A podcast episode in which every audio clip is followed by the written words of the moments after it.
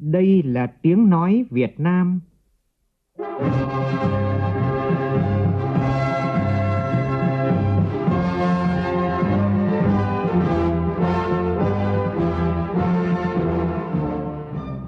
là tiếng nói Việt Nam,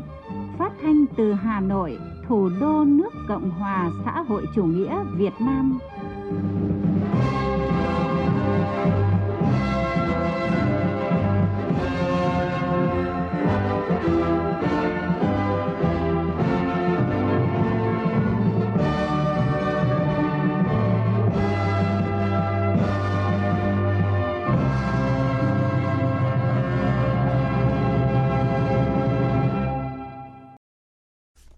Biên tập viên Hùng Cường xin kính chào quý vị và các bạn. Mời quý vị và các bạn nghe chương trình Thời sự chiều của Đài Tiếng Nói Việt Nam. Chương trình có những nội dung chính sau đây.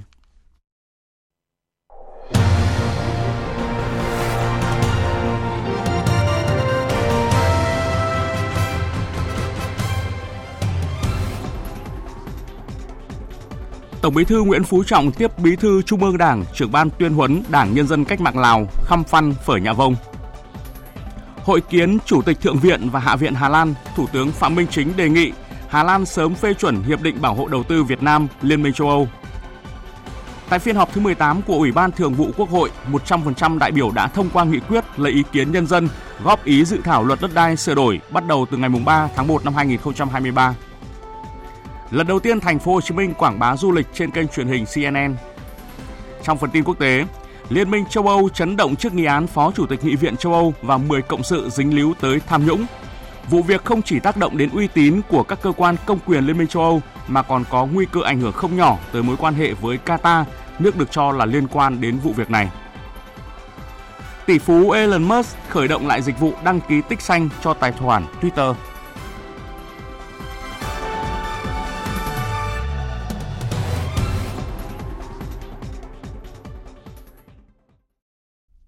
Bây giờ là nội dung chi tiết. Thưa quý vị và các bạn, trưa nay, Thủ tướng Chính phủ Phạm Minh Chính đã kết thúc chuyến thăm chính thức Vương quốc Hà Lan và bắt đầu chuyến thăm chính thức Vương quốc Bỉ theo lời mời của Thủ tướng Bỉ Alexander De Croo.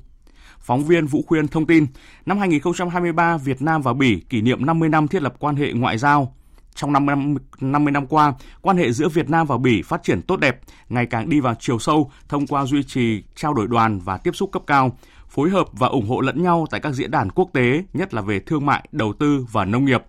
Bỉ là thị trường xuất khẩu lớn thứ 6 của Việt Nam tại châu Âu với kim ngạch thương mại hai chiều tiếp tục duy trì đà tăng trưởng, đạt 4,3 tỷ đô la Mỹ vào năm 2021, tăng 54% so với năm 2020. Hai bên đang triển khai nhiều chương trình hợp tác trong khuôn khổ đối tác chiến lược về nông nghiệp và đang mở rộng hợp tác trong lĩnh vực an ninh quốc phòng – trong đó có các hoạt động phòng chống tội phạm mua bán người và xâm hại trẻ em, đào tạo quân y, giả phá bom mìn và gìn giữ hòa bình. Về đầu tư, Bỉ có 80 dự án tại Việt Nam với vốn đăng ký 1,1 tỷ đô la Mỹ. Về hợp tác phát triển, Bỉ đã dành 300 triệu đô la Mỹ viện trợ phát triển cho Việt Nam, hỗ trợ Việt Nam 100.000 liều vaccine phòng chống COVID-19 vào năm 2021. Trước đó, trong khuôn khổ chuyến thăm chính thức Hà Lan chiều qua theo giờ địa phương tại La Hay, Thủ tướng Chính phủ Phạm Minh Chính đã hội kiến với Chủ tịch Thượng viện Jean Anthony Bruzin và Chủ tịch Hạ viện Vera Beckham. Phóng viên Vũ Khuyên thông tin. Bày tỏ ấn tượng với những thành tựu phát triển kinh tế năng động của Việt Nam và những phát triển mạnh mẽ trong quan hệ hợp tác nhiều mặt giữa hai nước thời gian qua. Nhắc lại chuyến thăm Hà Lan năm 2018 của Chủ tịch Quốc hội Nguyễn Thị Kim Ngân, Chủ tịch Thượng viện và Chủ tịch Hạ viện đánh giá cao hợp tác chặt chẽ giữa Nghị viện Hà Lan và Quốc hội Việt Nam ủng hộ vai trò của Việt Nam là cầu nối thúc đẩy quan hệ hữu nghị giữa Nghị viện Hà Lan với Hội đồng Liên minh Nghị viện ASEAN, nhấn mạnh mong muốn thúc đẩy hợp tác giữa hai nước về ứng phó hiệu quả với biến đổi khí hậu và nước biển dâng, nhất là ở đồng bằng sông Cửu Long, khẳng định doanh nghiệp hai nước cần tận dụng cơ hội từ Hiệp định Thương mại Tự do Việt Nam-EU EVFTA. Thủ tướng Chính phủ Phạm Minh Chính đề nghị Nghị viện Hà Lan sớm phê chuẩn Hiệp định Bảo hộ Đầu tư Việt Nam-EU EVIPA góp phần tạo thuận lợi cho doanh nghiệp Hà Lan kinh doanh đầu tư tại Việt Nam, khuyến khích các doanh nghiệp Hà Lan đầu tư vào các lĩnh vực chuyển đổi số, chuyển đổi xanh, an ninh lương thực, an ninh năng lượng, ứng phó với biến đổi khí hậu ở Việt Nam. Đề nghị Nghị viện Hà Lan ủng hộ Ủy ban châu Âu EC sớm gỡ bỏ thẻ vàng IUU đối với xuất khẩu thủy sản của Việt Nam. Bên cạnh đó, xem xét thành lập nhóm nghị sĩ hữu nghị Hà Lan Việt Nam để tăng cường tin cậy hiểu biết giữa cơ quan lập pháp hai nước. Thủ tướng Chính phủ cũng chia sẻ sự nỗ lực của chính phủ Việt Nam về ứng phó với biến đổi khí hậu, tập trung vào nâng cao năng lực, cải cách thể chế, đầu tư vào hạ tầng chiến lược, giáo dục và thúc đẩy hợp tác quốc tế, trong đó có hợp tác với Hà Lan. Hai bên nhất trí tăng cường trao đổi đoàn, nhất là giữa các ủy ban quốc hội hai nước để trao đổi thông tin kinh nghiệm trên các lĩnh vực lập pháp và giám sát về các chủ đề cùng quan tâm. Nhân dịp này, Thủ tướng Chính phủ Phạm Minh Chính đã trân trọng truyền lời mời thăm chính thức Việt Nam của Chủ tịch Quốc hội Vương Đình Huệ tới Chủ tịch Thượng viện và Chủ tịch Hạ viện Hà Lan. Cũng tại La Hay, Thủ tướng Chính phủ Phạm Minh Chính đã có cuộc hội kiến với Hoàng hậu Hà Lan Maxima. Tại buổi hội kiến, Thủ tướng Phạm Minh Chính khẳng định Việt Nam luôn coi trọng quan hệ hữu nghị và hợp tác nhiều mặt với Hà Lan, mong muốn Hoàng gia và cá nhân Hoàng hậu tiếp tục ủng hộ đẩy mạnh toàn diện quan hệ hai nước, cũng như hỗ trợ tài chính, chuyển giao công nghệ giúp Việt Nam thực hiện các mục tiêu phát triển bền vững tại Việt Nam. Thủ tướng cũng thông báo với Hoàng hậu Hà Lan về kết quả tích cực của buổi hội đàm với Thủ tướng Mark Rutte. Nhân dịp này, Thủ tướng Chính phủ Phạm Minh Chính đã trân trọng chuyển lời mời của Chủ tịch nước Nguyễn Xuân Phúc mời nhà vua và Hoàng hậu thăm Việt Nam. Hoàng hậu Maxima vui vẻ nhận lời và mong muốn có dịp sớm thăm lại Việt Nam. Cũng chiều qua tại thành phố La Hay, Thủ tướng Phạm Minh Chính đã dự diễn đàn doanh nghiệp Việt Nam Hà Lan do Bộ Kế hoạch và Đầu tư, Đại sứ quán Việt Nam tại Hà Lan, Bộ Ngoại giao Hà Lan phối hợp tổ chức. Tại diễn đàn, các doanh nghiệp và cơ quan hai nước đã cùng nhau trao đổi đề xuất và khởi tạo những ý tưởng mới, cơ hội mới về đầu tư kinh doanh trong giai đoạn phục hồi của nền kinh tế sau đại dịch, nhằm đưa quan hệ hợp tác kinh tế thương mại đầu tư giữa hai nước bước sang trang mới thành công hơn. Phát biểu tại sự kiện, Thủ tướng Chính phủ Phạm Minh Chính dành nhiều thời gian phân tích về những nền tảng quan trọng để thúc đẩy hơn nữa quan hệ thương mại đầu tư giữa hai nước. Thủ tướng nhấn mạnh, Hà Lan là nước có nhiều kinh nghiệm đầu tư tại Việt Nam. Hà Lan là nhà đầu tư lớn thứ nhất trong số các quốc gia EU đầu tư vào Việt Nam, cũng là đối tác thương mại lớn thứ hai của Việt Nam ở châu Âu. Nhiều mặt hàng của Hà Lan rất quen thuộc với người tiêu dùng Việt Nam như bia Heineken, sữa cô gái Hà Lan. Người đứng đầu chính phủ Việt Nam cũng chia sẻ về phát triển kinh tế xã hội Việt Nam trong những năm qua và kỳ vọng sau chuyến thăm trên những nền tảng nói trên, quan hệ hợp tác thương mại đầu tư giữa hai nước sẽ tiếp tục đẩy mạnh hơn nữa. Thủ tướng đề nghị các đối tác phát triển cho Việt Nam, các nhà đầu tư vào Việt Nam được vay vốn với lãi suất ưu đãi, hỗ trợ công nghệ, đào tạo nhân lực, quản trị và xây dựng, hoàn thiện thể chế, hỗ trợ Việt Nam xây dựng nền công nghiệp năng lượng sạch, phát huy được tiềm năng rất lớn về điện gió, điện mặt trời. Thủ tướng kêu gọi các doanh nghiệp Hà Lan yên tâm đầu tư vào Việt Nam, tập trung vào các lĩnh vực ưu tiên như chuyển đổi số, chuyển đổi xanh. Tôi rất mong là các nhà đầu tư Hà Lan thấu hiểu được cái chủ trương của Đảng, Nhà nước, của Chính phủ Việt Nam để chúng ta tiếp tục phát huy những cái chúng ta đã làm được, rút kinh nghiệm những cái chưa làm được chúng ta điều chỉnh sau. Tất cả mọi thứ khó khăn, mọi cái vướng mắc đều có thể điều chỉnh được nếu chúng ta ngồi lại với nhau. Đây là cái chúng tôi mong muốn và luôn luôn kêu gọi à, các nhà đầu tư vào các cái lĩnh vực mà chúng ta cần phải làm. Đó là chuyển đổi số là nó tác động đến tất cả các cái hoạt động của chúng ta. À, cái thứ hai là chuyển đổi xanh. Chúng ta sống trong một cái thế giới hòa bình nhưng mà lại phải an toàn, sạch sẽ. Mọi người được hưởng cái không khí trong lành. Chúng ta mới sống dai, sống khỏe, sống yêu đời được. Đầu tư thì có lúc có lỗ có lãi. Chính phủ Việt Nam thì sẵn sàng chia sẻ với các bạn những lúc khó khăn còn uh, nguyên tắc là lợi ích thì hài hòa chúng tôi sẽ cố gắng để tạo điều kiện thuận lợi nhất như vấn đề thủ tục hành chính như là môi trường đầu tư Tại diễn đàn, Thủ tướng và các đại biểu đã chứng kiến lễ ký kết một số thỏa thuận văn kiện hợp tác giữa doanh nghiệp, cơ quan hai nước. Sáng nay, theo giờ địa phương, tức trưa nay theo giờ Việt Nam, Thủ tướng Phạm Minh Chính đã có cuộc làm việc tìm hiểu về cảng Rotterdam, cảng lớn nhất châu Âu, được xem là cửa ngõ của châu Âu và là một trong những cảng bận rộn nhất thế giới. Đại diện cảng Rotterdam cho biết, cảng có mô hình chính quyền cảng biển hiệu quả với các yếu tố như cảng thông minh, cảng an toàn, cảng bền vững môi trường, cảng tiếp cận kết nối, Nhìn rộng hơn, hệ thống giao thông phát triển là một trong những điều kiện tiên quyết giúp Hà Lan trở thành quốc gia hàng đầu trong lĩnh vực vận tải hàng hóa đường biển và logistics. Trong đó với hệ thống giao thông hiện đại kết nối đường sắt, đường bộ, đường thủy và đường hàng không thuận tiện đến các thành phố châu Âu khác. Rotterdam đã thành công khi phát triển một số ngành kinh tế mũi nhọn như năng lượng hậu cần, công nghệ cao, hóa chất, khoa học đời sống, y tế, nông sản.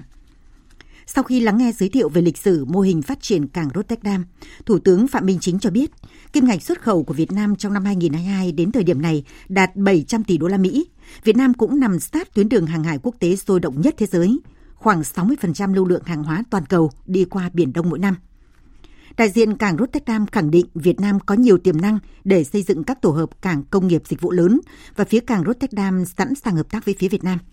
Tuy nhiên, việc xây dựng cảng trung chuyển cũng có những rủi ro nhất định do cạnh tranh rất cao, nên cần được tính toán rất kỹ lưỡng. Thủ tướng bày tỏ mong muốn cuộc làm việc hôm nay sẽ là khởi đầu của sự hợp tác lâu dài giữa hai bên. Cho biết sẽ giao Bộ Ngoại giao sẽ giao Bộ Giao thông Vận tải tiếp tục nghiên cứu, phối hợp trao đổi với các đối tác phía Hà Lan để triển khai các hoạt động hợp tác cụ thể cùng có lợi. Thưa quý vị, tìm hiểu về cảng Rotterdam là hoạt động cuối cùng của Thủ tướng Phạm Minh Chính trong chương trình chuyến thăm chính thức Vương quốc Hà Lan. Ngày hôm nay tại nhà Quốc hội khai mạc phiên họp thứ 18 của Ủy ban Thường vụ Quốc hội. Phiên họp dự kiến diễn ra từ ngày hôm nay đến ngày 16 tháng 12. Trong chiều nay, Thường vụ Quốc hội đã biểu quyết thông qua nghị quyết về việc tổ chức lấy ý kiến nhân dân đối với dự thảo luật đất đai sửa đổi. Chủ tịch Quốc hội Vương Đình Huệ cũng đề nghị việc lấy ý kiến nhân dân phải thực chất, hiệu quả, tránh hình thức làm cho có. Phóng viên Lại Hoa phản ánh. Chủ tịch Quốc hội Vương Đình Huệ nêu rõ, việc lấy ý kiến nhân dân nhằm phát huy quyền làm chủ, trí tuệ, tâm huyết của nhân dân trong việc tham gia xây dựng luật đất đai sửa đổi, tạo sự đồng thuận của nhân dân, thể hiện ý chí nguyện vọng của nhân dân trong việc sửa đổi luật đất đai. Chủ tịch Quốc hội đề nghị việc tổ chức lấy ý kiến với các hình thức thích hợp, tạo điều kiện thuận lợi để các tầng lớp nhân dân ở trong nước và người Việt Nam định cư ở nước ngoài tham gia góp ý, hoàn thiện đối với dự thảo luật. Thời gian tổ chức lấy ý kiến nhân dân cần tính toán kỹ lưỡng bởi trùng vào thời điểm Tết âm lịch. Đặc biệt, chú ý việc lấy ý kiến nhân dân phải thực chất, hiệu quả, tránh hình thức, làm cho có. Lấy bằng góp ý bằng văn bản này hay là tổ chức hội nghị hội thảo tọa đàm. Có phải là trong cái quy trình lấy ý kiến nhân dân hay là trong quy trình xây dựng văn bản quy phạm pháp luật? Rồi thông qua cổng thông tin điện tử và các cơ quan thông tin báo chí rồi điều tra xã hội học. Thì tôi thấy rất là băn khoăn cái chỗ này. Nên thế nào trong cái chỗ này cho nó thực chất, thiết thực và nó có hiệu quả, đáp ứng được yêu cầu của nhân dân. Nhất là những địa bàn trọng điểm. Từ những vấn đề lớn như vậy thì mình sẽ xác định cái đối tượng nào là tác động lớn nhất và trực tiếp nhất. Thì để mình có cái cách thức như thế nào đó chỗ này. Góp ý vào việc lấy ý kiến nhân dân về dự án luật đất đai sửa đổi, các thành viên Ủy ban Thường vụ Quốc hội nêu rõ, thời gian lấy ý kiến nhân dân từ ngày 3 tháng 1 đến ngày 28 tháng 2 năm 2023, trùng với thời gian nghỉ Tết Nguyên đán năm 2023. Do đó, việc lấy ý kiến nhân dân có thể gặp khó khăn, đề nghị kéo dài thời gian lấy ý kiến nhân dân đến hết ngày 15 tháng 3 năm 2023. Về nội dung lấy ý kiến, các đại biểu đề nghị tập trung vào việc thu hồi đất để phát triển kinh tế xã hội vì lợi ích quốc gia công cộng, trong đó có trường hợp thu hồi đất để thực hiện dự án đô thị, dự án nhà ở thương mại. Về nguyên tắc đảm bảo thu nhập và điều kiện sống bằng hoặc tốt hơn nơi ở cũ khi bồi thường về đất trong trường hợp nhà nước thu hồi đất, quy trình giao đất cho thuê đất, chuyển đổi mục đích sử dụng đất đối với đất ở, đất sản xuất kinh doanh, vân vân chủ nhiệm Ủy ban Tư pháp Lê Thị Nga và chủ nhiệm Ủy ban Văn hóa Giáo dục Nguyễn Đắc Vinh đề nghị.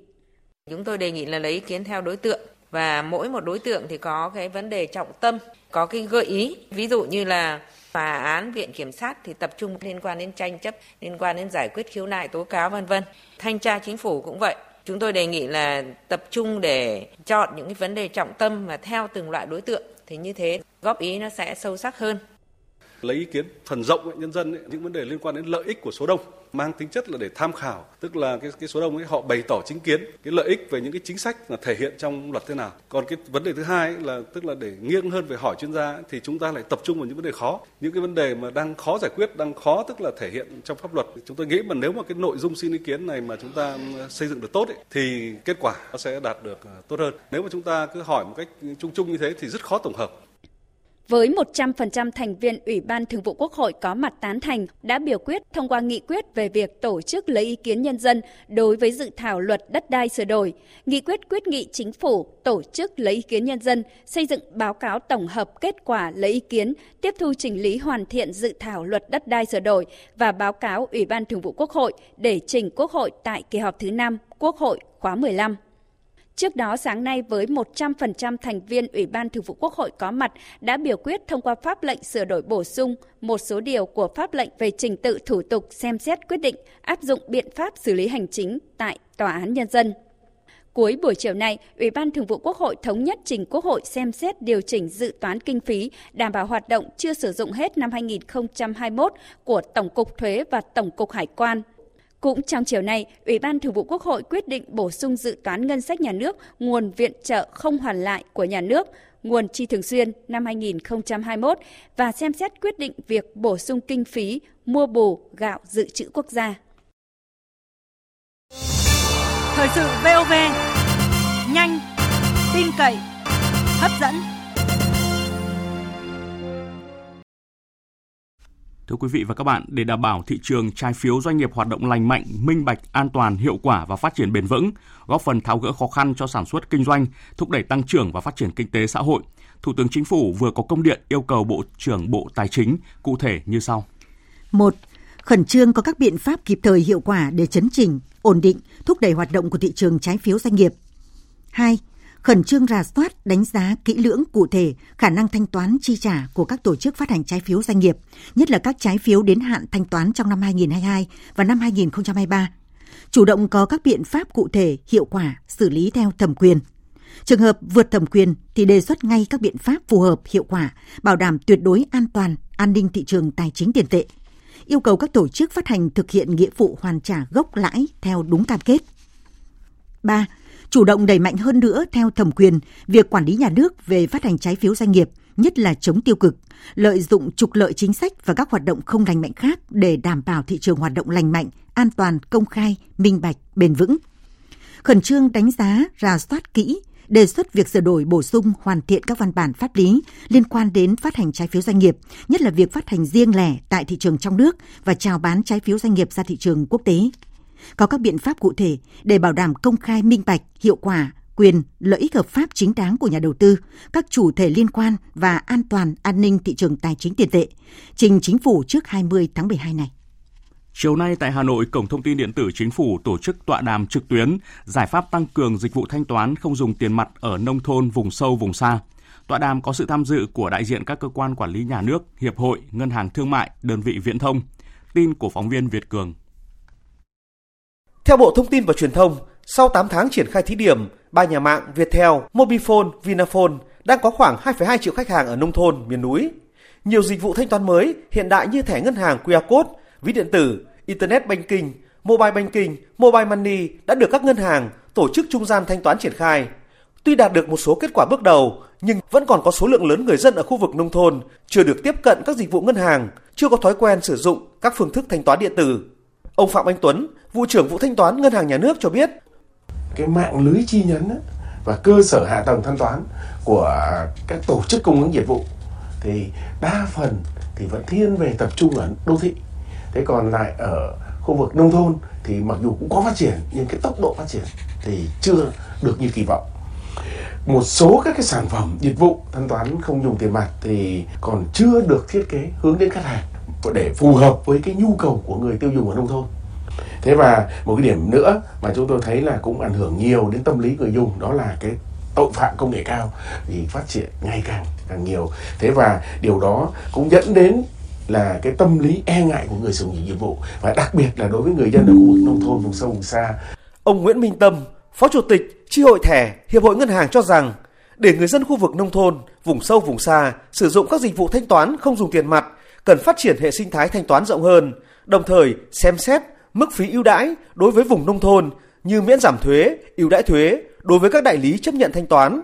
Có sự quan tâm hơn đó chính là vấn đề về công tác truyền thông các à, chương trình để tạo cái sự hấp dẫn thu hút khách hàng ở đây không những trực tiếp ở vùng nông thôn mà ngân hàng cũng sẽ gia tăng cái việc mà khách hàng ở vùng thành thị đặc biệt là những khu công nghiệp những khu những người công nhân thì chính những người này là hiệu tạo cái hưởng lan tỏa rất tốt. Bởi vì gia đình của họ người thân của họ đang ở vùng nông thôn. Thì nếu những, những đối tượng này sử dụng 100% thanh toán không dùng tiền mặt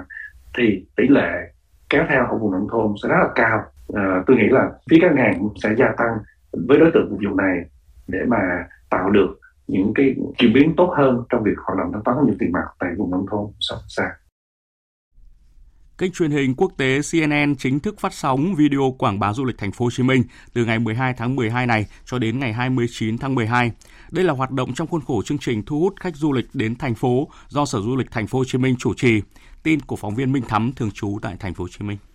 Hai video quảng cáo du lịch thành phố Hồ Chí Minh được phát trong các khung giờ vàng trên CNN từ 6 giờ đến 10 giờ, từ 10 giờ đến 17 giờ và từ 19 giờ đến 24 giờ tại các khu vực châu Á, Thái Bình Dương và Bắc Mỹ. Các video tập trung giới thiệu du lịch thành phố Hồ Chí Minh với nhiều góc nhìn, các sự kiện và lễ hội đa sắc màu, ẩm thực đặc sắc. Cùng với những sản phẩm du lịch mới lạ, video nhằm truyền cảm hứng để du khách xách ba lô lên và đi, để tận mắt ngắm nhìn, trải nghiệm sức sống của một đô thị trẻ trung sống động, thân thiện, hứng khởi và luôn hướng về tương lai. Theo công bố mới đây của nền tảng du lịch trực tuyến booking.com, Thành phố Hồ Chí Minh đang có sự tăng trưởng ngoạn mục để góp mặt trong top 15 điểm đến được tìm kiếm nhiều nhất của du khách toàn cầu. Với việc quảng bá qua kênh truyền hình quốc tế CNN, Sở Du lịch Thành phố Hồ Chí Minh kỳ vọng sẽ tiếp tục thu hút ngày càng nhiều du khách nước ngoài mong muốn đến và mong muốn quay trở lại Thành phố Hồ Chí Minh. Còn tại Sơn La, năm 2022 này, tỉnh đã đón khoảng 3,2 triệu lượt khách du lịch, tăng gấp hơn 3 lần so với năm 2021. Doanh thu từ hoạt động du lịch ước đạt 2.800 tỷ đồng, tăng hơn 2.000 tỷ đồng so với năm trước. Ngoài khu du lịch quốc gia Mộc Châu, nơi được vinh danh là điểm đến thiên nhiên khu vực hàng đầu thế giới, tại lễ trao giải của Giải thưởng Du lịch Thế giới 2022, trước đó cũng từng được vinh danh là điểm đến du lịch thiên nhiên hàng đầu Việt Nam và điểm đến du lịch thiên nhiên hàng đầu châu Á năm 2022. Nhiều khu điểm du lịch khác của tỉnh Sơn La cũng thu hút lượng khách lớn như Thiên Đường Mây Tà rùa và Sống Lưng Khủng Long, xã Háng Đồng, huyện Bắc Yên, vùng lòng hồ Thủy Điện Sơn La Hòa Bình tại huyện Mường La, Quỳnh Nhai, Phú Yên, thác Nàng Tiên, thác Trường Khoa, huyện Vân Hồ. Lượng khách đến Sơn La tăng cao cũng gắn với các sự kiện du lịch lớn như giải Marathon Đường Mòn Việt Nam tại Mộc Châu, giải đua mô tô địa hình Việt Nam tại Vân Hồ, Ngày hội hái quả Mận Hậu Mộc Châu, sự kiện khánh thành cầu kính Bạch Long, cầu kính đi bộ dài nhất thế giới, Festival Trái cây và sản phẩm ô cốp Việt Nam năm 2022. Ông Vũ Thanh Hải, Phó Chủ tịch Ủy ban nhân dân huyện Vân Hồ, địa phương nằm trong quy hoạch khu du lịch quốc gia Mộc Châu, tỉnh Sơn La cho biết. Huyện cũng đã xác định rõ phát triển du lịch là một ngành kinh tế quan trọng, trong đó với sự tương hỗ của nông nghiệp và các ngành nghề khác.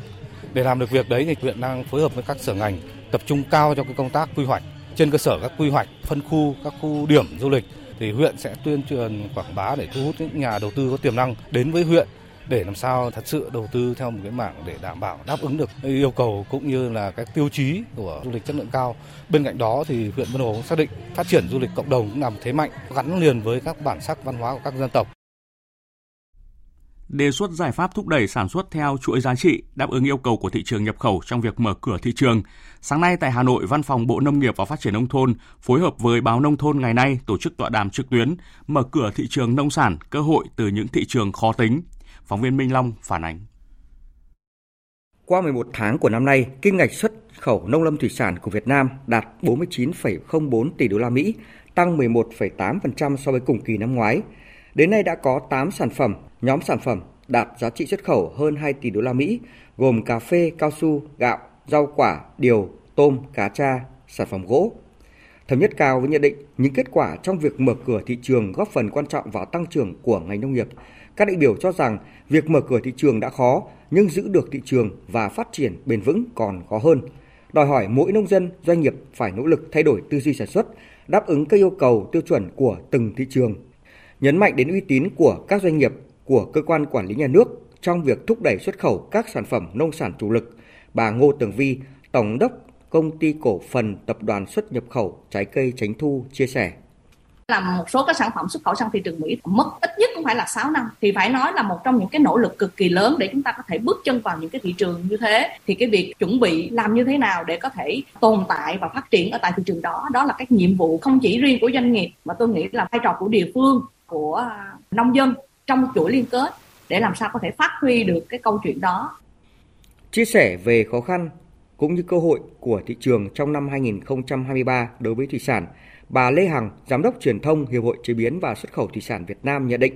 xuất khẩu thủy sản đã chững lại từ quý 4 năm nay và xu hướng này có thể kéo dài sang quý 1, thậm chí đến hết nửa đầu năm 2023 do lạm phát tăng cao và kéo dài. Cùng với đó là sở thích cũng như thói quen của người tiêu dùng thay đổi, không đầu tư nhiều vào những sản phẩm có giá trị cao như trước mà chỉ chú trọng những sản phẩm ở mức giá trung bình.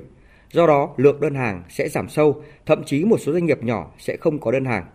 khi mà những cái thị trường truyền thống như là EU như là Mỹ hay Nhật Bản có những cái khó khăn hơn có những cái hạn chế hơn về mặt nhu cầu thì doanh nghiệp thủy sản Việt Nam xác định thị trường Trung Quốc sẽ là một cái thị trường tiềm năng trong cái giai đoạn tới thì sẽ phải có những cái thay đổi về mặt quan niệm về mặt tâm thế để tiếp cận sâu hơn vào thị trường Trung Quốc, tiếp cận chi tiết hơn tới từng cái phân khúc của các cái thị trường địa phương tại thị trường Trung Quốc. Cũng giống như nhiều địa phương trên cả nước những tháng cuối năm 2022 này, không ít doanh nghiệp trên địa bàn tỉnh miền núi Yên Bái không còn đơn hàng xuất khẩu, phải tạm dừng hoặc là tạm dừng một phần việc sản xuất. Nguyên do là tình hình chiến sự ở Ukraine, lạm phát ở châu Âu cũng như dịch bệnh COVID-19 vẫn đang bùng phát mạnh ở Trung Quốc, khiến cho nhiều mặt hàng nông lâm sản không thể xuất khẩu vào các thị trường, vốn là những bạn hàng đối tác truyền thống. Hậu quả là nhiều mặt hàng như là gỗ, chè, tinh bột sắn tồn kho với khối lượng lớn, nhà máy dừng vận hành, công nhân tạm thời nghỉ việc. Phóng viên Đinh Tuấn phản ánh.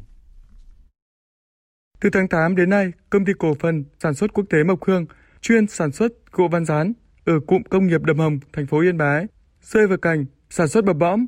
vì sản phẩm của công ty mấy tháng nay đã không xuất khẩu được đơn hàng nào. Cực chẳng đã, công ty đành phải cho 60 công nhân tạm nghỉ việc. Theo lãnh đạo công ty này, các đơn hàng không xuất bán được nên đang tồn kho gần 800 mét khối gỗ rán thành phẩm. Ông Cao Xuân Thái, Phó Giám đốc công ty cho biết. Bây giờ là hàng không bán được và ngân hàng thì cũng không cho vay để tiếp tục sản xuất thì bắt buộc phải nhà máy phải ngừng lại. Không chỉ có sản phẩm trong lĩnh vực chế biến gỗ rừng trồng, mà hiện nay một số mặt hàng nông lâm sản khác như tinh bột sắn hiện cũng đang gặp khó, không xuất khẩu được. Niên vụ sản xuất 2021-2022 của công ty cổ phần nông lâm sản thực phẩm Yên Bái vừa kết thúc, nhưng đến nay, theo báo cáo của doanh nghiệp này, thì hiện đang tồn kho 1.000 tấn tinh bột sắn chưa xuất khẩu được. Ông Lê Long Giang, giám đốc công ty cho biết. Bởi cái chính sách zero covid của Trung Quốc, nó là mặt hàng tinh bột sắn hiện giờ là gần như là tại thời điểm này là đang bị trứng lại. Không có một khách hàng nào dám mang hàng đi sang Trung Quốc. Bởi vì sang đấy không giao được hàng thì xe lưu ở bên đấy là có cái chi phí rất là cao. Đứng trước những khó khăn trên, một số doanh nghiệp trên địa bàn tỉnh Yên Bái đã chủ động thích ứng, chuyển hướng sản xuất, tiết kiệm chi phí vận hành và tìm kiếm thị trường mới. Ông Cao Huy Điều, giám đốc công ty trách nhiệm hữu hạn sản xuất thương mại Đạt Phương cho biết, để duy trì sản xuất và xuất khẩu, đơn vị đã phải cắt giảm các chi phí không cần thiết, đồng thời liên kết với các cơ sở chế biến gỗ rừng trồng trong khu vực, nâng cao chất lượng gỗ ván bắp, đảm bảo theo yêu cầu của đối tác. Về cái ờ, nhân công thì chúng tôi sẽ giảm nhân công xuống và tăng năng suất lao động lên. Còn lại các cái chi phí sản xuất không đáng chúng tôi sẽ cắt giảm, đặc biệt là các định mức kinh tế kỹ thuật như điện rồi là các nguyên liệu đầu vào chúng tôi quản lý chặt chẽ. Dự báo trong năm 2023, tình hình suy thoái toàn cầu sẽ còn có những tác động không nhỏ tới tình hình sản xuất kinh doanh của không ít doanh nghiệp trong nước nói chung và tỉnh Yên Bái nói riêng. Đặc biệt là các doanh nghiệp nằm trong chuỗi cung ứng toàn cầu, các doanh nghiệp liên quan đến lĩnh vực nông lâm sản chủ lực.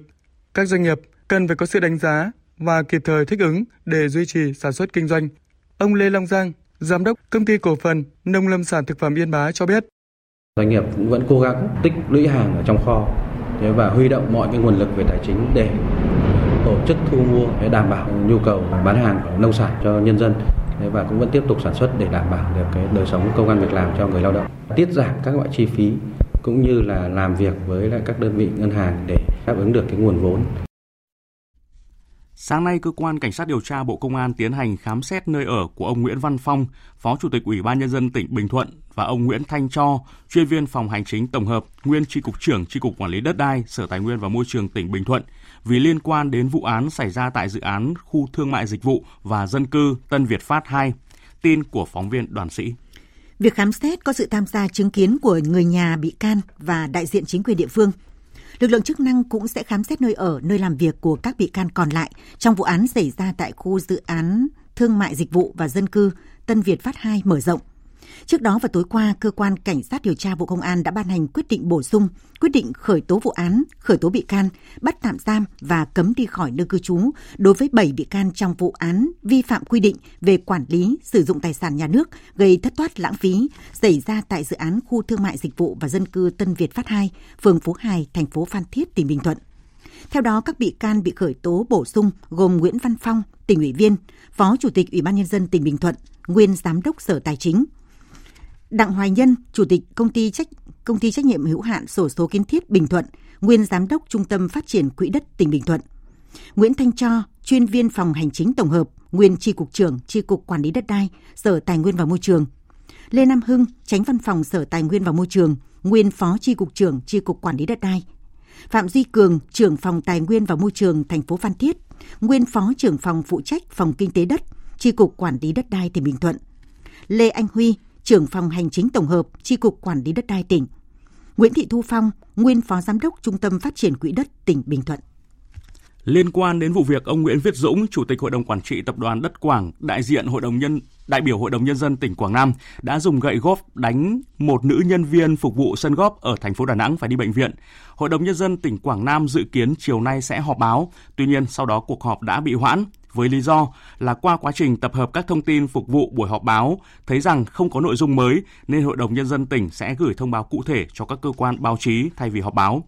Trả lời phỏng vấn của phóng viên Đài Tiếng Nói Việt Nam, ông Nguyễn Công Thanh, Phó Chủ tịch Hội đồng Nhân dân tỉnh Quảng Nam khẳng định bất cứ đại biểu Hội đồng Nhân dân tỉnh nào có khuyết điểm, vi phạm đều phải bị xử lý nghiêm theo đúng quy định của pháp luật. Hiện nay là có hai cái luồng à, thông tin. À, theo thông tin tiếp nhận à, từ ông Dũng, ông ấy cho rằng đây là sự cố ngoài ý muốn. Còn lúc này thì à, dư luận xã hội cho rằng là ông Dũng đánh nữ nhân viên. À, sự việc này được à, các cơ quan chức năng đang tiếp tục làm rõ. Còn quan điểm của Thường trực Hội đồng Nhân dân tỉnh, dù ông Dũng hay bất kỳ đại biểu Hội đồng Nhân dân tỉnh nào, cũng đều phải nhận thức rõ vai trò trách nhiệm của mình là một người đại biểu dân cử. Nếu có khuyết điểm hoặc vi phạm đều phải được xử lý nghiêm theo quy định của pháp luật. Lãnh đạo Công an phường Hòa Hải, quận Ngũ Hành Sơn, thành phố Đà Nẵng cũng cho biết là do sự việc xảy ra ở phường Hòa Hải nên công an của phường đã vào cuộc kiểm tra xác minh.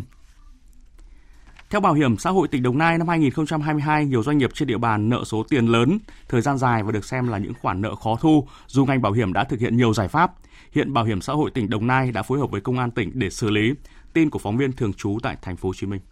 Ông Phạm Minh Thành, giám đốc Bảo hiểm xã hội tỉnh Đồng Nai cho biết, tính đến tháng 11 này, có hơn 300 doanh nghiệp trên địa bàn tỉnh Đồng Nai nợ các khoản như bảo hiểm xã hội, bảo hiểm y tế, bảo hiểm thất nghiệp với số tiền gần 230 tỷ đồng. Những doanh nghiệp nợ số tiền lớn có công ty cổ phần Lilama 454 nợ 97 tháng với số tiền hơn 18 tỷ đồng. Công ty cổ phần Lilama 451 nợ 75 tháng với số tiền hơn 41 tỷ đồng. Công ty trách nhiệm hữu hạn Hanun Việt Nam nợ 41 tháng với số tiền trên 29 tỷ đồng. Theo ông Thành, đối với các doanh nghiệp trên, ngành bảo hiểm đã triển khai nhiều giải pháp nhằm thu hồi nợ, song hiệu quả không cao. Một số doanh nghiệp tiếp tục nợ sau khi đã khắc phục được một phần có doanh nghiệp sản xuất kinh doanh thua lỗ, hoạt động cầm chừng nên chưa có khả năng trả nợ.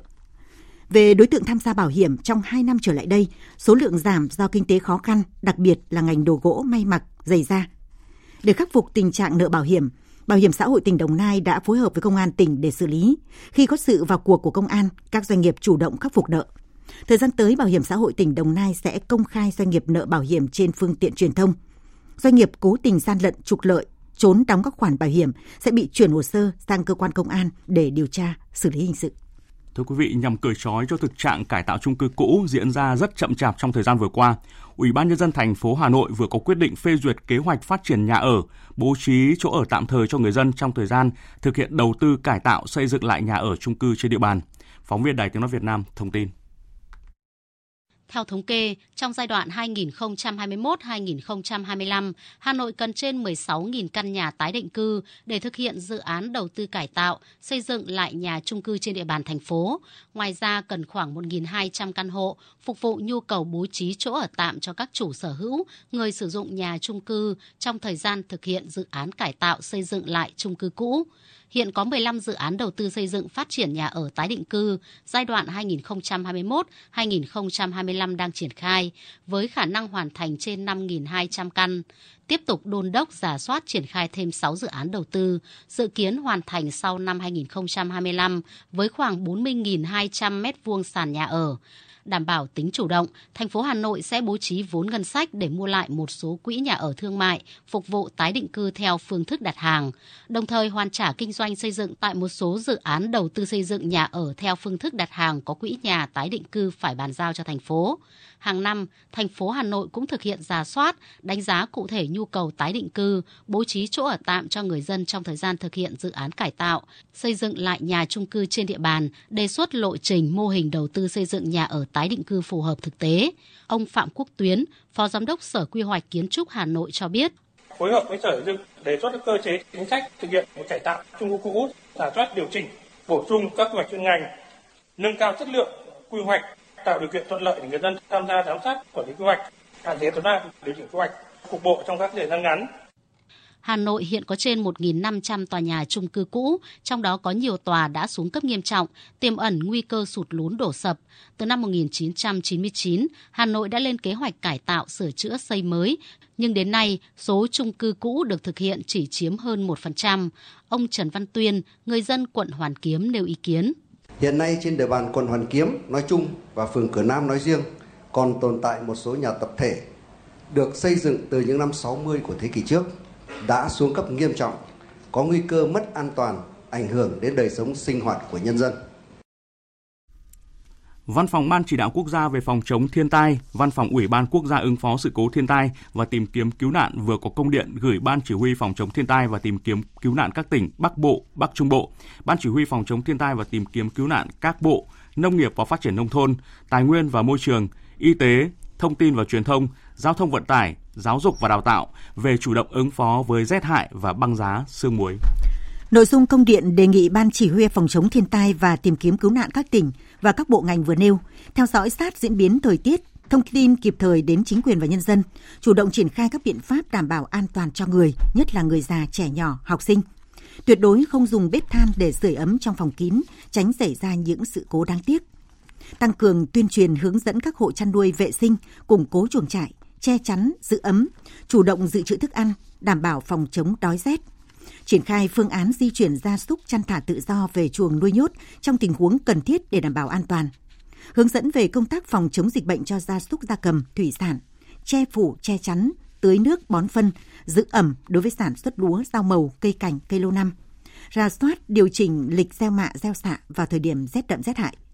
chủ động thông báo hướng dẫn cho khách vãng lai, khách du lịch, tăng cường cảnh báo trên các tuyến đường có khả năng xảy ra băng giá trơn trượt để đảm bảo an toàn cho người và phương tiện tham gia giao thông. Tổ chức các đoàn công tác chuyên môn xuống cơ sở để kiểm tra đôn đốc và hướng dẫn người dân các biện pháp phòng tránh. Theo thông tin dự báo do Trung tâm Dự báo Khí tượng Thủy văn Quốc gia cung cấp, do tác động của đợt không khí lạnh rất mạnh từ sáng ngày 17 tháng 12 này, các tỉnh thành phố Bắc Bộ và Bắc Trung Bộ có khả năng xảy ra rét đậm, rét hại trên diện rộng và kéo dài. Khu vực Bắc Bộ và Bắc Trung Bộ phổ biến từ 8 đến 11 độ, vùng núi Trung du Bắc Bộ từ 3 đến 5 độ, vùng núi cao có nơi thấp dưới 0 độ và nguy cơ xảy ra băng giá, sương muối.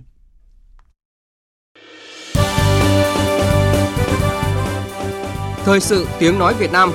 Thông tin nhanh. Bình luận sâu. Tương tác đa chiều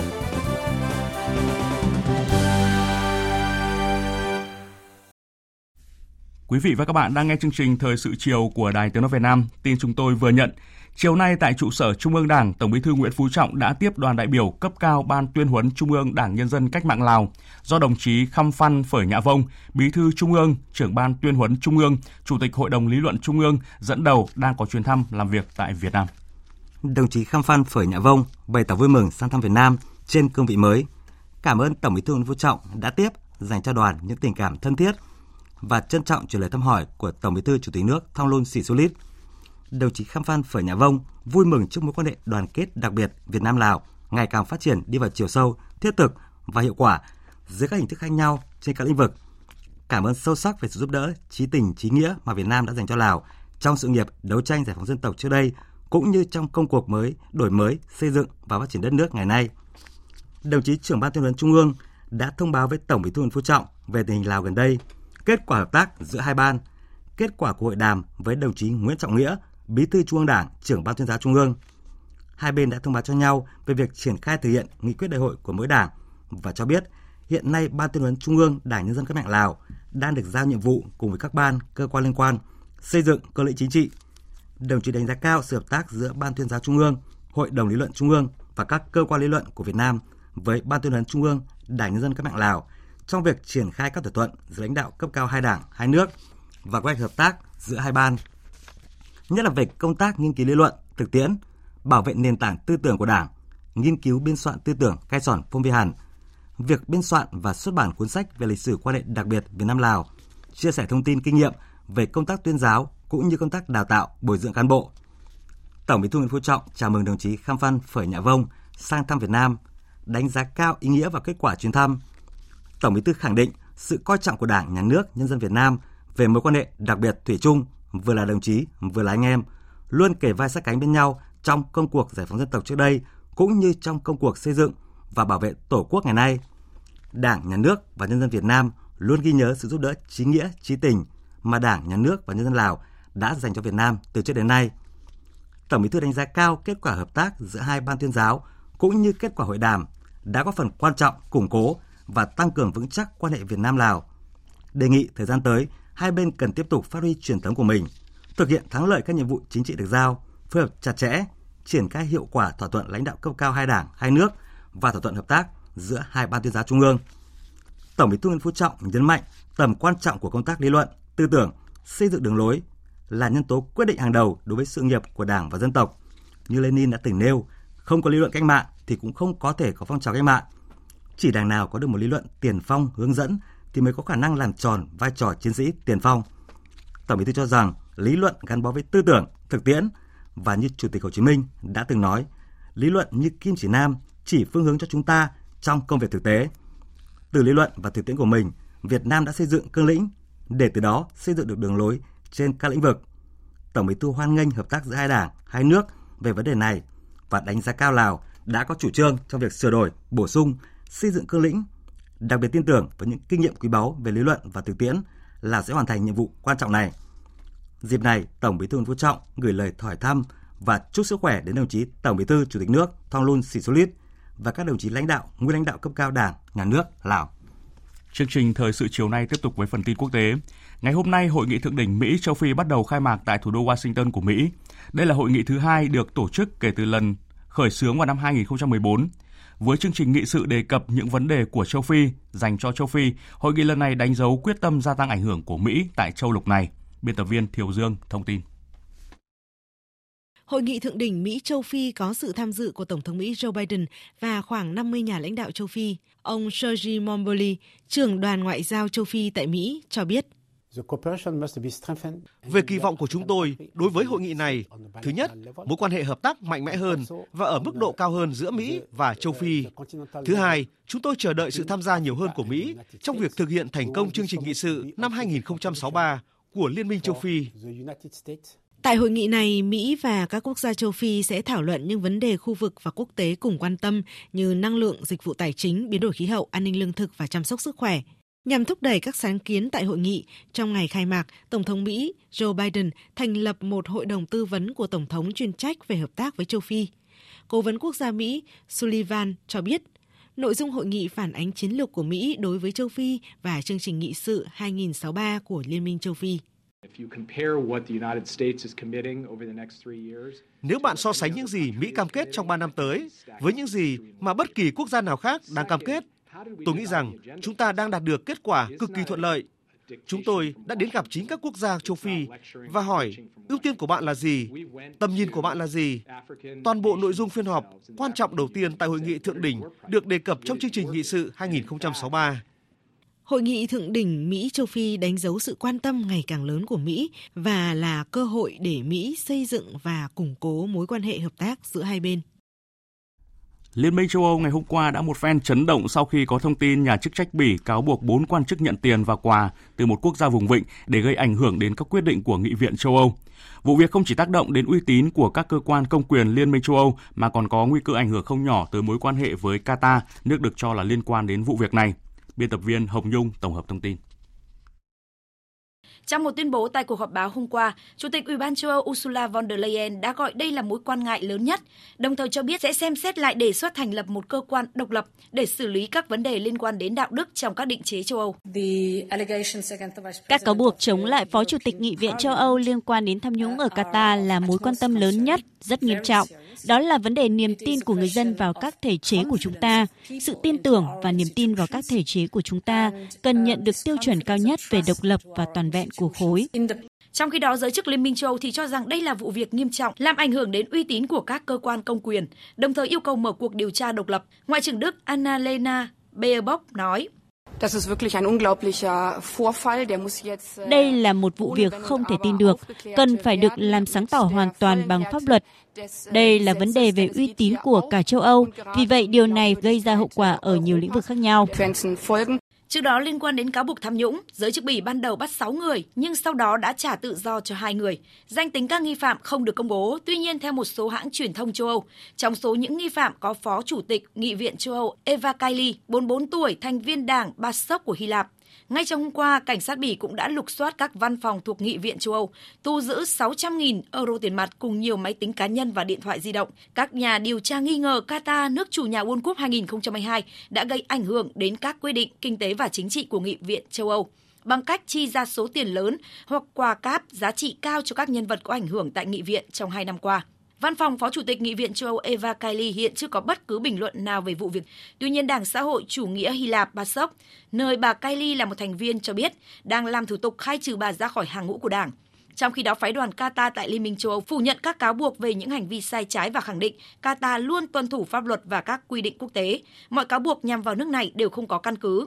Giới phân tích nhận định, vụ việc không chỉ tác động đến uy tín của các cơ quan công quyền Liên minh châu Âu mà còn có nguy cơ ảnh hưởng không nhỏ tới mối quan hệ với Qatar, nước được cho là liên quan vụ việc này. Ủy viên năng lượng của Liên minh châu Âu ngày hôm nay cho biết tất cả các quốc gia thuộc Liên minh châu Âu cần phải thỏa hiệp tại một cuộc họp trong ngày hôm nay để đạt được một thỏa thuận về mức trần giá khí đốt trên toàn khối. Trước thời điểm diễn ra hội nghị bất thường của các bộ trưởng năng lượng EU, Ủy viên năng lượng của châu Âu Carrie Simpson kêu gọi đại diện của tất cả quốc gia thành viên thể hiện sự linh hoạt và đề xuất ý kiến đóng góp để đạt được thỏa thuận cuối cùng về mức trần giá khí đốt. Đại diện năng lượng châu Âu cũng bày tỏ kỳ vọng sẽ có một cuộc thảo luận rất mang tính xây dựng để mang lại một giải pháp với sự hỗ trợ rộng rãi nhất có thể giữa các quốc gia thành viên. Do những bất đồng về mức giá trần khí đốt, EU vẫn chưa chính thức thông qua các biện pháp khẩn cấp như mua chung hoặc chia sẻ khí đốt đối với các quốc gia thành viên trong trường hợp cần thiết. Phía Séc cho biết, nếu khối vẫn không thể đạt được thỏa thuận tại hội nghị hôm nay, thì nước này sẽ cố gắng thúc đẩy một thỏa thuận trước khi kết thúc nhiệm kỳ Chủ tịch Luân phiên EU vào cuối tháng 12 này. Hôm nay, Mỹ đã vận chuyển chuyến hàng đầu tiên của gói viện trợ thiết bị điện tới Ukraine trong bối cảnh nước này nỗ lực hỗ trợ Ukraine khôi phục các cơ sở hạ tầng năng lượng bị hư hại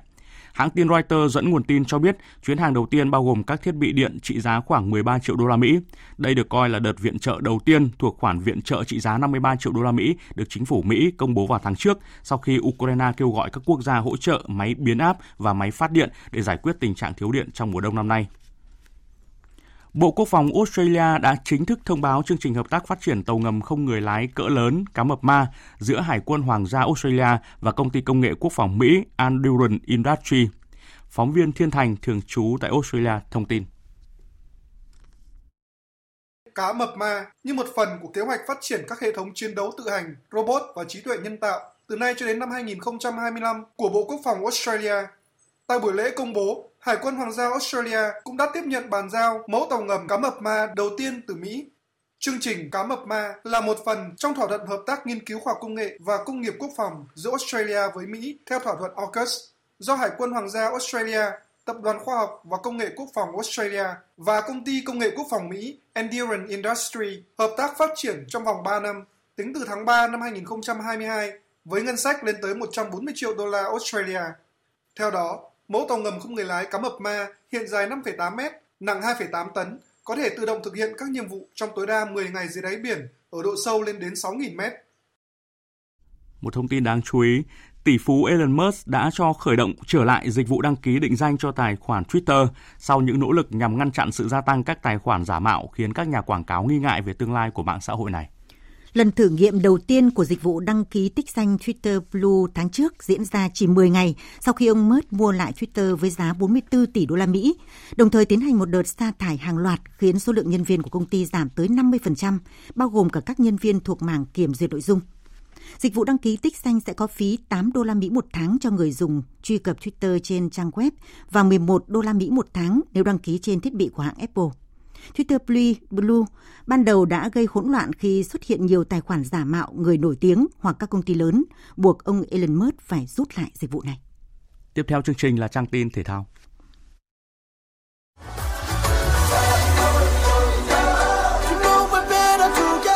Nhật ký World Cup 2022 Nhật ký World Cup 2022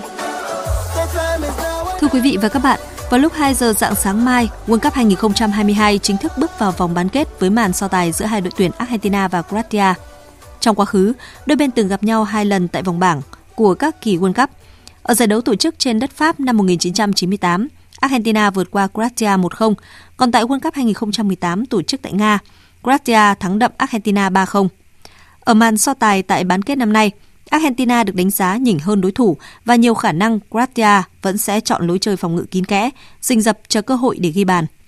Trước cuộc thư hùng, cả hai nhà cầm quân đều tỏ rõ sự quyết tâm và tự tin. Huấn luyện viên Lionel Scaloni của đội tuyển Argentina cho biết. Chúng tôi đã phân tích rất nhiều về Croatia. Họ có những cầu thủ tuyệt vời và luôn gây khó khăn cho những đội bóng lớn. Chúng tôi sẽ cố gắng tấn công vào những nơi họ dễ bị tổn thương nhất và tất nhiên là chúng tôi muốn chiến thắng. Chúng tôi biết đây sẽ là một trận đấu rất khó khăn. Tôi không muốn so sánh họ ở World Cup năm nay với kỳ World Cup trước, nhưng tôi thấy điểm mạnh nhất ở họ chính là tinh thần tập thể. Về phần mình, huấn luyện viên Zlatko Dalic khẳng định ông và các cầu thủ Croatia đã nắm được điểm mạnh, điểm yếu của đội tuyển Argentina. Chúng tôi muốn chơi một trận đấu thật hay với Argentina. Tập thể được dìu dắt bởi Lionel Messi. Họ có động lực cao nhưng phải chịu nhiều áp lực nhiều hơn Croatia.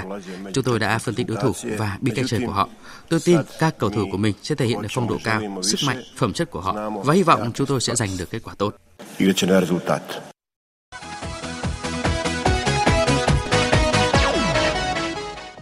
Nằm trong quá trình chuẩn bị cho AFF Cup 2022, đội tuyển Việt Nam và đội tuyển Philippines sẽ thi đấu giao hữu. Đây là màn tổng duyệt quan trọng trước khi đôi bên bước vào tranh tài tại giải đấu lớn nhất khu vực Đông Nam Á. Trưa nay, buổi họp báo trước trận đấu đã được tổ chức tại trụ sở Liên đoàn bóng đá Việt Nam. Về phía đội chủ nhà, huấn luyện viên Park Hang-seo cho biết. Ngày mai là một trận giao hữu, đương nhiên phải có tính toán, có thể thay đổi về chiến thuật. Tôi mong trận đấu ngày mai diễn ra mà không có chấn thương đáng tiếc. Năm năm vừa qua thì tôi cũng nghe một số chỉ trích về chiến thuật của mình. Với dàn cầu thủ hiện nay thì tôi thấy sơ đồ đang vận hành là tốt nhất. Dấu bài thì cũng chẳng có gì nhiều để giấu đâu. Tôi tin tưởng vào năng lực của 28 cầu thủ. Hy vọng họ tuân thủ tốt yêu cầu chiến thuật đề ra. Còn tân huấn luyện viên Joseph Ferrer của đội tuyển Philippines chia sẻ. I think this game is a good opportunity for us to prepare. Tôi nghĩ trận đấu ngày mai là cơ hội tốt cho chúng tôi thử nghiệm. Đội tuyển Việt Nam là ứng viên vô địch và chúng tôi sẽ thu được nhiều điều tích cực chuẩn bị cho AFF Cup sắp tới. Tôi từng theo dõi đội tuyển Việt Nam, họ có phát triển tuyệt đối trong thời gian gần đây, thi đấu tốt và điều đó càng khiến chúng tôi hứng khởi hơn với trận giao hữu này. Về lực lượng thì đây gần như là danh sách cuối cùng của chúng tôi. Có nhiều cầu thủ đợt trước không lên tuyển lần này. Đợt này có nhiều cầu thủ trẻ, tôi hài lòng với màn thể hiện của họ và tin rằng đó là tương lai của đội tuyển Philippines. Trận giao hữu quốc tế giữa hai đội tuyển Việt Nam và Philippines sẽ diễn ra vào lúc 18 giờ chiều mai trên sân hàng đẫy Hà Nội. Hôm nay tại Hà Nội diễn ra lễ công bố vòng chung kết Cúp bóng đá 7 người quốc gia Hyundai Cup 2022. Năm nay giải đấu được tổ chức với quy mô lớn hơn ở 4 khu vực trên toàn quốc, từ đó lựa chọn ra 8 đội bóng mạnh nhất tham dự vòng chung kết quốc gia. Ông Phạm Ngọc Tuấn, Tổng giám đốc công ty Việt Football phát biểu trong lễ ra mắt vòng chung kết. Mùa giải thứ hai này thực sự đã mang lên rất là nhiều điểm nhấn và những cái con số ấn tượng khi mà giải đấu của chúng ta đã được nâng quy mô lên 4 khu vực trên phạm vi toàn quốc. Cùng đó đã thu hút được à, 48 đội trên toàn quốc từ rất là nhiều tỉnh thành tham gia và giải đấu qua cả quá trình vừa rồi cũng à, diễn ra những trận đấu rất là hấp dẫn, có rất là nhiều bàn thắng được ghi à, và đã tạo nên những cái không khí bóng đá vô cùng sôi nổi ở trên khắp bốn miền Tổ quốc. Vòng chung kết cúp bóng đá 7 người toàn quốc Hyundai Cup 2021 sẽ diễn ra trong các ngày từ 16 đến 18 tháng 12 tại Trung tâm Văn hóa Thông tin và Thể thao Hoàng Mai, Hà Nội. Trong ngày hôm nay, Đại hội Thể thao Toàn quốc 2022 tiếp tục sôi nổi với các môn thi đấu.